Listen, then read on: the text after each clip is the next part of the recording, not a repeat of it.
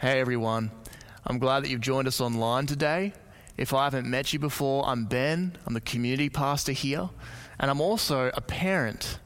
I don't know if I've got any fellow parents online right now, but I want to share with you one of my own little potty training stories.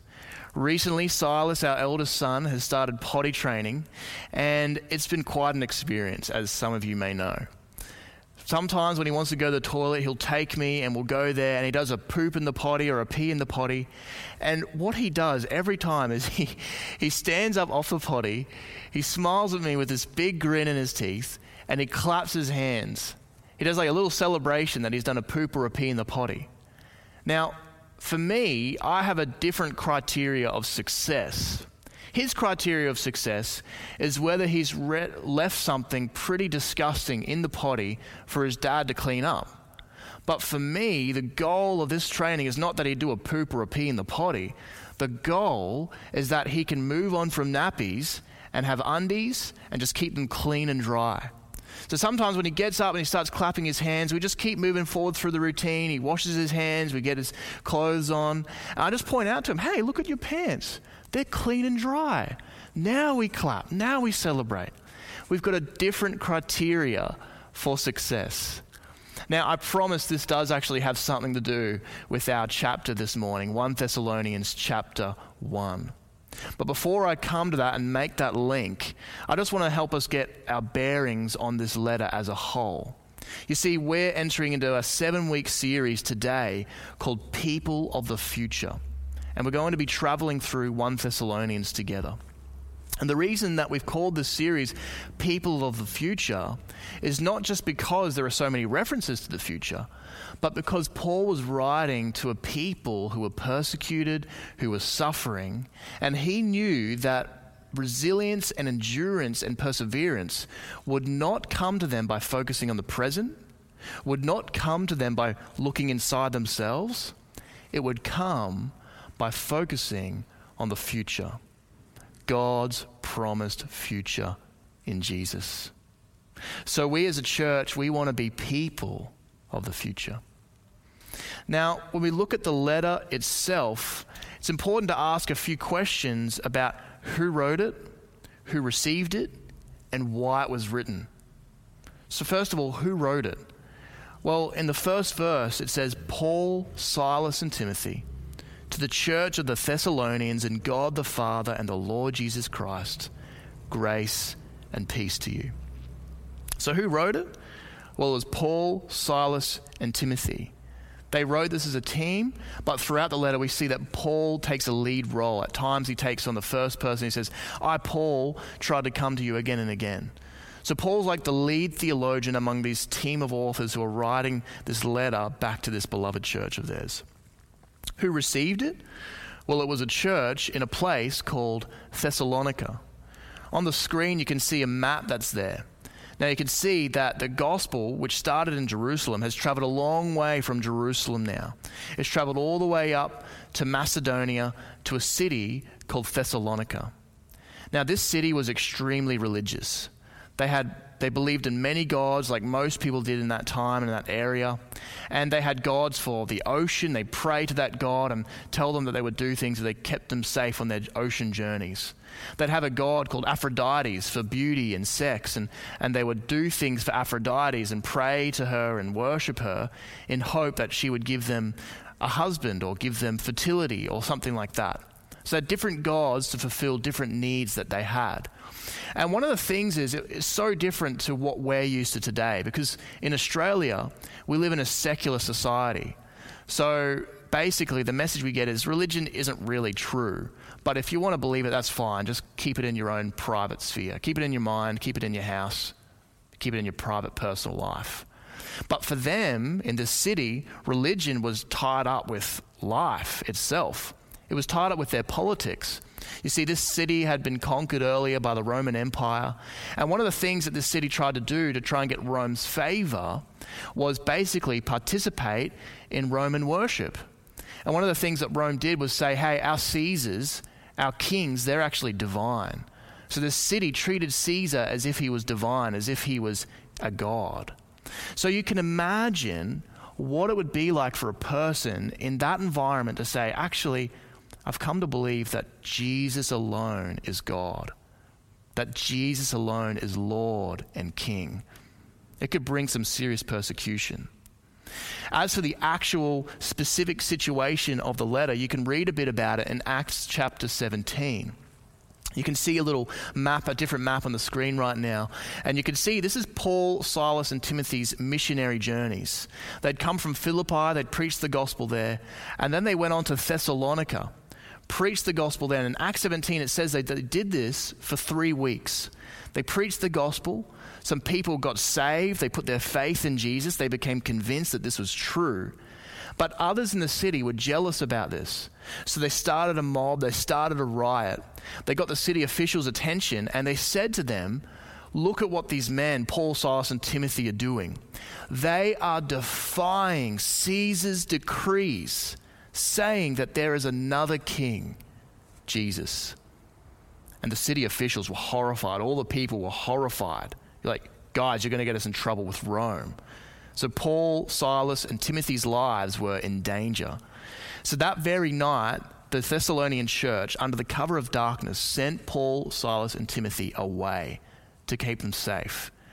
But we've got to recognize that Paul, Silas, and Timothy were only there for about three weeks. This was a new church, a baby church. They'd only just had a few weeks to learn about the gospel, to learn about Jesus, who they were meant to be, what the scriptures were about. Three weeks under this kind of persecution and hostility. And so, understandably, Paul and his team are, are worried about this church. They're concerned about this church. And reading between the lines of the letter, it looks like the locals were spreading lies about Paul, saying that he didn't really love them. He was just another one of these itinerant preachers that traveled around looking for money by selling people a false message. And Paul wanted to counteract that. He was worried about this church and he wanted to reassure them that when they accepted the gospel, they made the right decision. It's a true message, and that they were on the right track as a church, even though they were suffering so horribly. But that's something we wonder about today sometimes, isn't it? Sometimes we wonder as people, am I on the right track? When we look down our, at our phones and our social media feeds or at the lives of others, Sometimes we ask, Am I on the right track? Am I successful? Am I headed in the right direction? I know sometimes that question creates a lot of anxiety for people, especially our younger generation, the next generation coming through, Gen Z, about teens to early 20s. One study actually found that this generation, while they're motivated to be super successful, are actually feeling fairly anxious and under a lot of pressure. One in four feel anxious, and two in five feel pressure to succeed. And I wondered what their picture of success was. So I spoke to a few people from Gen Z about this. And one said, well, the success message is all through social media, TikTok, Instagram. There's a constant stream of content explaining how you're a failure if you aren't creating seven different streams of income and becoming a self made millionaire before 30. How, if you're not successful, you're nothing. I'd say most, if not all Gen Z, feels it. Now, this isn't what everyone from Gen Z said, but that's a pretty heavy expectation for our young people, isn't it? Especially when to be successful is to be a millionaire by 30. And this shows that sometimes the reason we are so anxious and stressed is because we have the wrong criteria for success. We have the wrong idea of what success is. You see, we're just like my son who, after potty training, when he does a poop in the, in the potty, he gets up and he claps his hands joyfully, but it's the wrong moment to clap. That's not the criteria for success, it's something different. It's keeping his, himself clean and dry. And sometimes we're like these children who focus on the wrong criteria and we clap our hands at the wrong moments. We work 70 hour weeks and we look at ourselves and we clap our hands. We get a good tax return and we clap our hands. We get a shiny new car and we clap our hands. The things we celebrate and get excited about can often reveal what we believe success is. Now, don't get me wrong, those things that I mentioned are not necessarily bad things, some of them are great things. Praise God if you get a good tax return, that's wonderful. But my point is, and I want to be clear on this, is that they are not markers of success. In the eyes of Jesus, money, wealth, materialism are not markers of success. If we allow wealth to become our success criteria, or anything else for that matter, influence, beauty, it actually puts us under pressure. It leads to anxiety because these things can't satisfy the deeper longing of the heart. These aren't things we were created to base our lives upon. No amount of money will be enough. If we make money our success criteria, we'll either, either crush ourselves trying to get enough of it, or our egos will be inflated once we have it. Or we'll never be satisfied that we have enough and we'll just keep going down that track. But is that really the right track? Is that really the right criteria to show us that we're successful as people? Secondly, I would add if we measured the Thessalonian church by that criteria, they failed miserably. They weren't wealthy, they weren't impressive in the world's eyes. But when Paul writes to them, for some reason, he is overjoyed. He's rejoicing in them. He, it's like a father clapping his hands, excited about what's happening in this church. How can that be? It's because he had the right criteria of success. When we get our criteria right, we will clap our hands at the right times and we will discover, like the Thessalonians did, what will actually keep us going when times are tough and when money isn't rolling in and when we are suffering. 1 Thessalonians chapter 1 gives us the right criteria to help us stay on the right track as people and as a church. And there are three different sections where Paul kind of claps his hands over this church. He's celebrating with them. There are three different things that tell us we're on the right track, the track to true success. The first thing that Paul points out to tell us we're on the right track is that when it's when our lives bear the fruit of the gospel. We're on the right track when our lives bear the fruit of the gospel.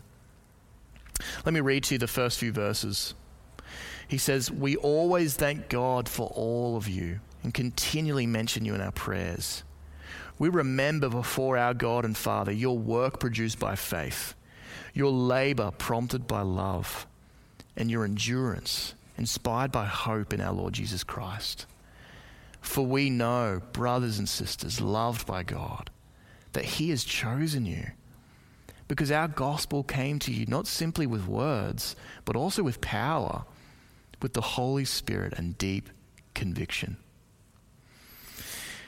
Isn't it interesting that Paul says, We know you guys are loved and chosen by God, that they are on the right track in God's eyes? You know, I think sometimes as Christians in Australia, we might expect to know we're chosen and loved by God when He makes us comfortable, when things are going well in our eyes, when He gives us the Australian dream, when we can afford the nice home that we want, the nice cars that we want, the nice clothes that we want, a great retirement, a new caravan, whatever it might be. I think we're tempted to believe that in those times God loves us more, that we're on the right track. But that's not what He says at all. These Thessalonians are in deep strife. Reading the letter, it seems like some of them have gotten martyred. But Paul knows they are on the right track in the eyes of God. Why? Well, he tells us in verses 3 to 5. He uses gospel criteria to point out gospel fruit in their lives. He measures their success in this way.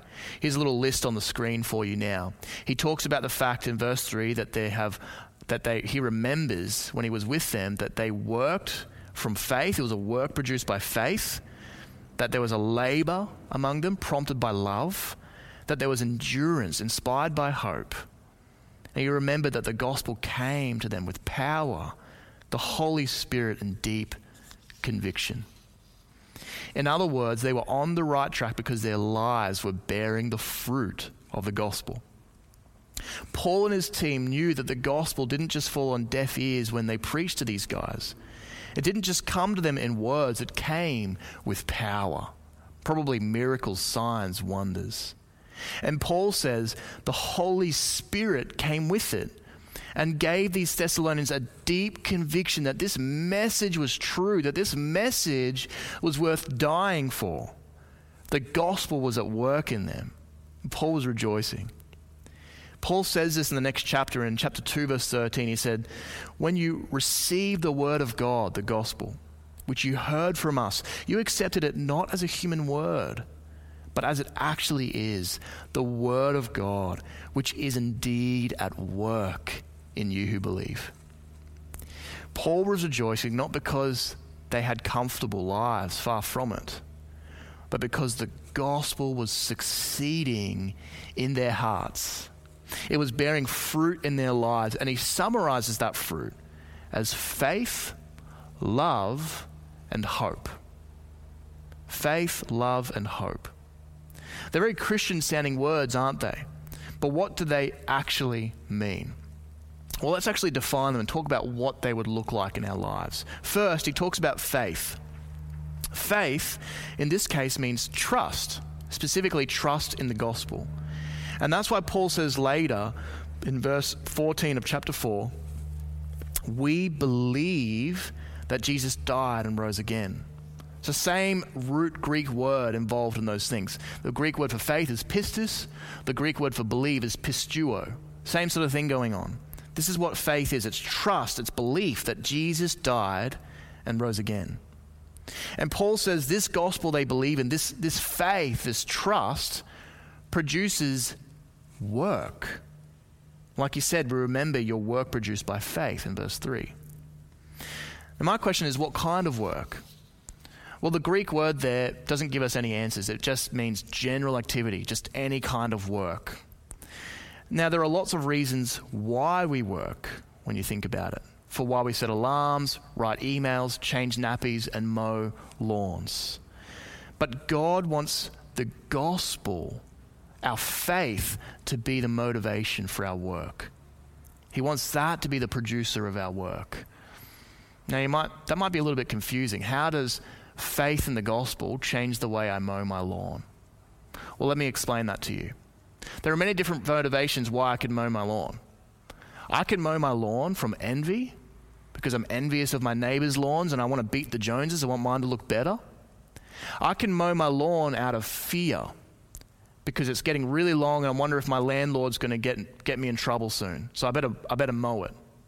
I can mow my lawn out of a sense of duty. I've just got to mow it, got to get it done. Oh, let's just do it. Or I can mow my lawn through faith. I can mow my lawn because of the gospel. How is that the case? Well, I believe in a gospel that tells me that the King of all kings left his throne entered this world to become a servant for all. Jesus said he came not to be served, but to serve and to give his life as a ransom for many. And when I look at the way that he gave his life for me, that moves me. And it makes me want to be a servant too. It makes me want to serve my family by just maintaining the lawn for the house, and to serve my landlord by taking care of the property that I'm in the gospel can change the way you work. In 1 Corinthians 10, verse 31, it says, Whatever you do, do it all for the glory of God. And I wonder if God just published the results of your life for a day, He just looked at your life for a day, would He see faith in what you were doing? Does the gospel, does your faith in Jesus change anything about what you do each day in your work, in your everyday life? What is motivating your work? When our faith is in the gospel, it changes the way we work. And that's what Paul's talking about here when he mentions faith. Next, he defines love. The Greek word itself doesn't refer to romantic feelings.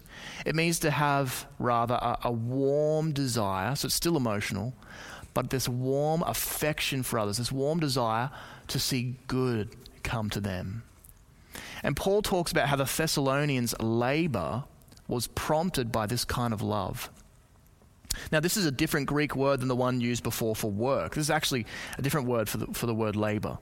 And this one talks about burdensome work, hard labor, the kind of work that really requires you to love someone if you're going to do it. And in the context of this letter, it actually refers to gospel work. Gospel work is labor. Gospel work is hard work because it's heart work. Gospel work is hard work because it's heart work. And I wonder if there's anyone in this church that you love enough to do gospel work with them. What do I mean? What does that look like? Well, is there anyone in this church that you love and know enough to move past the small talk and into the real mess of their lives and to just be a companion with them in that? To love them into that, in that, to pray with them in that, to encourage them in that. Is there anyone in this church that you love enough that if you see them going off onto the wrong track, you have the courage to be vulnerable and say, Hey, I'm a fellow sinner. I've been saved by grace, by God. But we know each other. I love you. And I'd really like to help you in this area if you're willing to let me. Can I walk alongside you? That's gospel work. It's hard work because it's heart work. That's what Paul means by labor prompted by love. So we've got the gospel fruit of faith, the gospel fruit of love, and last, Paul speaks of hope. Now, when we use the word hope, we usually think of optimism. I hope the weather will be good this weekend. I hope the Broncos will win their next game. I hope that when it's my turn to take Silas to the potty, he does a number one, not a number two. Hope. But when Paul speaks about hope, he is referring to a certain future. And this is what Christian hope is it is the confident expectation of Jesus' return. It is the assurance that Jesus will one day return and destroy death and wipe away every tear from our eyes.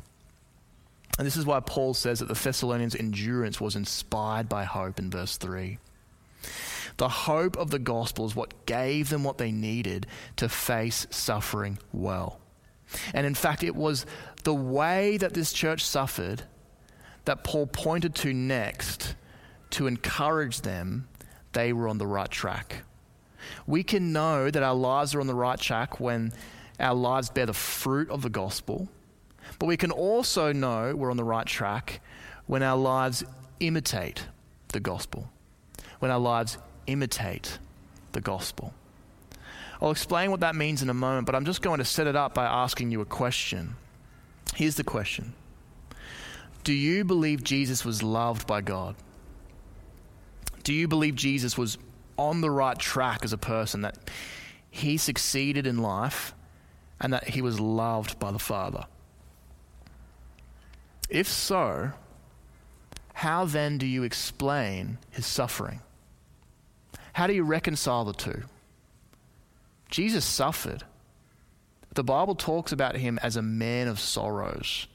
He suffered, he was opposed many times in his life, even by his family. And he was put under a false trial and he was murdered cruelly.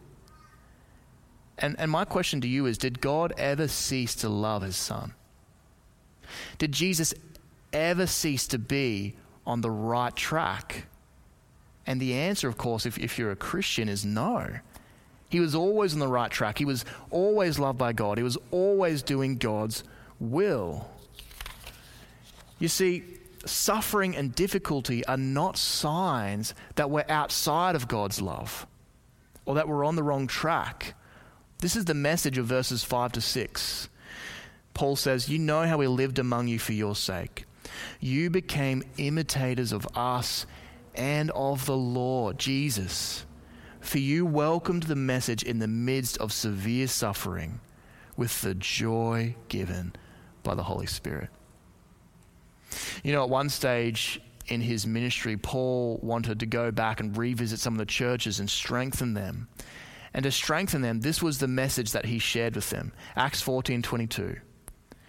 Guys, we must go through many hardships to enter the kingdom of God. Not an easy message, but a truthful message shared in love. And you know, if that's the case, we know we are on the right track when our lives imitate the gospel of God's suffering Son. When our lives are following a path similar to Jesus's, a path that led to crucifixion, it was a track that was difficult and painful at times. But the good news is that it was a track that ended in resurrection. It was a track that ended in victory. It's a track that, while painful, ends eventually in everlasting joy and fullness of life forever. This is where the track of the gospel leads us. And this is how we cultivate joy in the midst of suffering. We don't cultivate joy by being fake about our emotions, by shoving them down. We cultivate joy by what they did, by welcoming the message, the gospel. As we welcome and dwell on the good news of Jesus, the Holy Spirit comes alongside this message testifies to us that this is true and gives us joy. Because the gospel tells you that right now, if your faith is in Jesus, you are loved. That right now, wherever you are at, however messy your life may be, the King of Kings accepts you. This gospel tells you that the King of heaven left his throne, took on the weakness of our humanity, entered into our suffering, preached good news, died naked, mocked, spat upon, while bearing your sin and your shame. This gospel tells you that this Son of God, He paid your sin debt to the full that he secured your right to be called a child of God forever, to be called an heir of the new creation. And this Son will one day return, and he will take you by the hand, and he will take you into a reality that is so glorious that your worst nightmares will feel like distant dreams. That's the gospel. That's the gospel that can produce joy even in the midst of severe suffering. And this is why the gospel is so central. This is why our new value statements as a church, we've said that we want to be gospel focused. When we focus on the gospel, it produces joy even in the midst of suffering. Because the news is so good, so trustworthy, and so comprehensive. And when others see this kind of joy in us in times of hardship, it testifies greatly. It's a powerful witness. You know, this is exactly the effect that the Thessalonians were having on others. Their joyful resilience was having a gospel impact on others. And this is the final criteria Paul points to in order to show that they were on the right track as God's people. We're on the right track when our lives bear the fruit of the gospel, when our lives imitate the gospel, and when our lives have gospel impact. Let me read verses 7 to 10 to you. Paul says to these Thessalonians, And so you became a model to all the believers in Macedonia and Achaia. The Lord's message rang out from you not only in Macedonia and Achaia, your faith in God has become known everywhere. Therefore, we do not need to say anything about it, for they themselves report what kind of reception you gave us. They tell how you turned to God from idols to serve the living and true God, and to wait for his Son from heaven, whom he raised from the dead, Jesus, who rescues us from the coming wrath. In these verses, Paul says the Thessalonian church were known for two things they were known for lives shaped by the gospel, and they were known for mouths filled with the gospel. First, they had gospel impact because their lives were shaped by the gospel of God's suffering Son. We just mentioned the fact that they had this joy, this latent joy in the midst of severe suffering, and testified greatly. One scholar notes that verse 7 is the only text in the New Testament where a whole congregation is viewed as a model for other churches. This was an exceptional church in the way they responded to persecution. This church had an impact because they didn't just welcome the gospel, but as they welcomed it and cultivated it, they actually started to embody the gospel story themselves. Paul share, shares the impact they're having on others, not to inflate their egos, but to encourage them to keep going in persecution. They could be reassured they were on the right track despite all of their suffering because their lives were having gospel impact. But the gospel wasn't just shaping their attitudes and actions, it was filling their mouths with a message. They were known for sharing the gospel. Verse 8 says, The Lord's message rang out from you not only in Macedonia and Achaia, your faith in God has become known everywhere. They had welcomed the gospel into their church, they were gospel focused, and their lives were bearing fruit. They were following Jesus' example in suffering, and they were sharing his gospel with others. You know you are on the right track when, as a church, the gospel so shapes and fills you that it's having an impact on your neighbors. You know, I just want to share with you guys the impact that you've had on me. I'm so thankful for the work that I see God doing among us here in our church. And, and some of the things I think about as I think about the text and think about work produced by faith, I think about people like our elders who work hard behind the scenes, have long meetings into the night, praying for us, making sure that our building is kept in order, making sure that budgets and finances are running in order. When I think about labor prompted by love, I think about a time recently when I was walking out at the end of a service and I looked over at our prayer team and I saw someone listening with empathy to someone who seemed like they were suffering and pray for them. I thought that was beautiful gospel work to see that. One of the encouraging messages I've been getting from newcomers a lot lately is that they feel welcomed here, that this feels like a warm community, an inviting community. I see love at work in us. And I see endurance inspired by hope here in our church.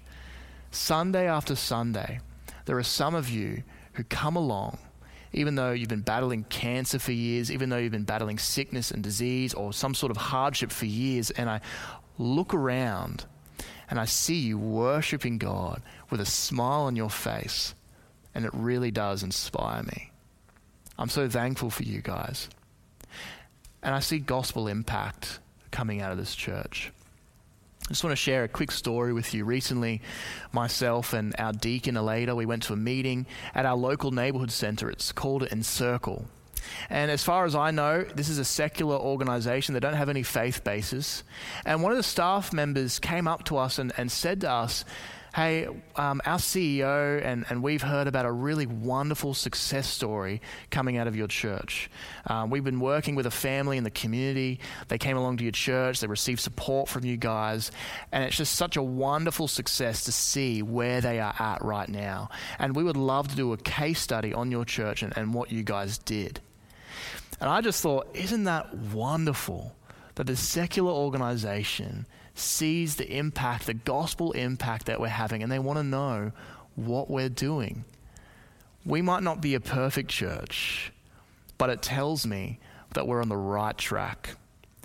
And you can know that our church and, and your life is on the right track when it is shaped by and built upon the gospel. If we will welcome the gospel in this church, if we will base our lives on it, embody it, share it, we will know that we are on the right track. And that kind of confidence, that kind of peace, that kind of knowledge that you are doing okay and you're, on, you're headed in the right direction, it's worth its weight in, our, in gold. So let's build our lives as a church and as individuals on the gospel together.